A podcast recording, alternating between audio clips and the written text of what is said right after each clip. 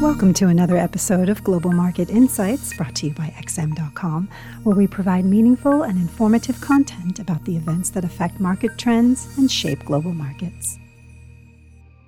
This is the Daily Market Comment podcast by Raffi Boyadjian for Tuesday, April 13th. I'm Christina Marujos, and thank you for joining us at XM.com. With yesterday's $96 billion Treasury auction passing uneventfully, investors have turned their attention to the latest reading of the Consumer Price Index out of the United States later today. Expectations of a spike in U.S. inflation have been running high for some time now, and markets are likely to get the first taste of actual inflation shooting above the Fed's 2% target at 1:30 GMT. After plunging to almost 0% during the pandemic, America's headline inflation rate is projected to have surged to a more than one year high of 2.5% year on year in March. Supply chain disruptions, soaring energy prices, and pent up demand are all anticipated to push up consumer prices over the next few months. However, inflation expectations have stabilized lately as the Fed appears to have calmed market fears of inflation spiraling out of control, even as policymakers hint at being perfectly comfortable at falling behind the curve. The Fed has been unified in its message that it believes any big overshoot of inflation will be temporary and that its main priority right now is achieving maximum employment. Nevertheless, markets are likely to be sensitive to a bigger than expected jump in CPI, especially if strong strong inflation numbers are followed up by robust retail sales figures on Thursday, which would heighten concerns about an overheating U.S. economy. But there was some relief ahead of the key data releases as Monday's auctions of U.S. government bonds, part of a $370 billion Treasury sale over three weeks, was met with sufficient demand. There will be more auctions today for 30 year notes, but while the yield on those were steady, 10 year yields were edging higher, giving the dollar a nudge up.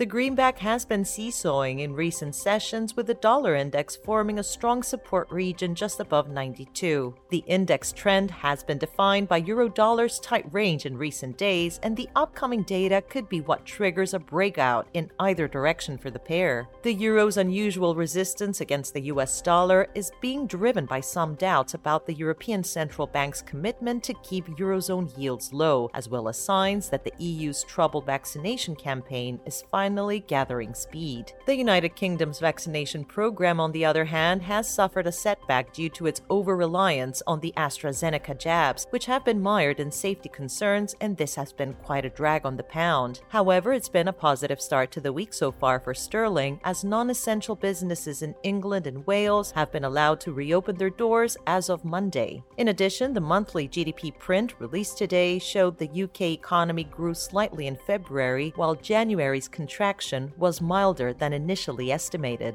The Australian dollar continued to struggle despite upbeat trade figures out of China today. Soaring demand for imports was unable to lift the Aussie but did buoy oil prices. The Kiwi was up slightly ahead of the Reserve Bank of New Zealand policy decision earlier on Wednesday. Gold, meanwhile, remained on the back foot as it headed for a third straight day of losses, brushing one week lows. The precious metal could get a boost if U.S. inflation beats expectations, but even that may not be enough to counter the negative pressure from a possible subsequent surge in Treasury yields. The mixed mood was also evident in equity markets, where on top of the inflation angst, the start of the quarter one earnings season is also making traders nervous. The S&P 500 held near record highs on Monday, but E-mini futures indicated another lackluster session for Wall Street today. That could easily change in the coming hours, of course, if the US data sparks volatility volatility on bond markets and as earnings results start to come in. JP Morgan, Goldman Sachs, and Wells Fargo will kick off the season tomorrow as investors eye a further recovery in bank earnings. Thank you for listening to today's Daily Market Comment podcast at xm.com.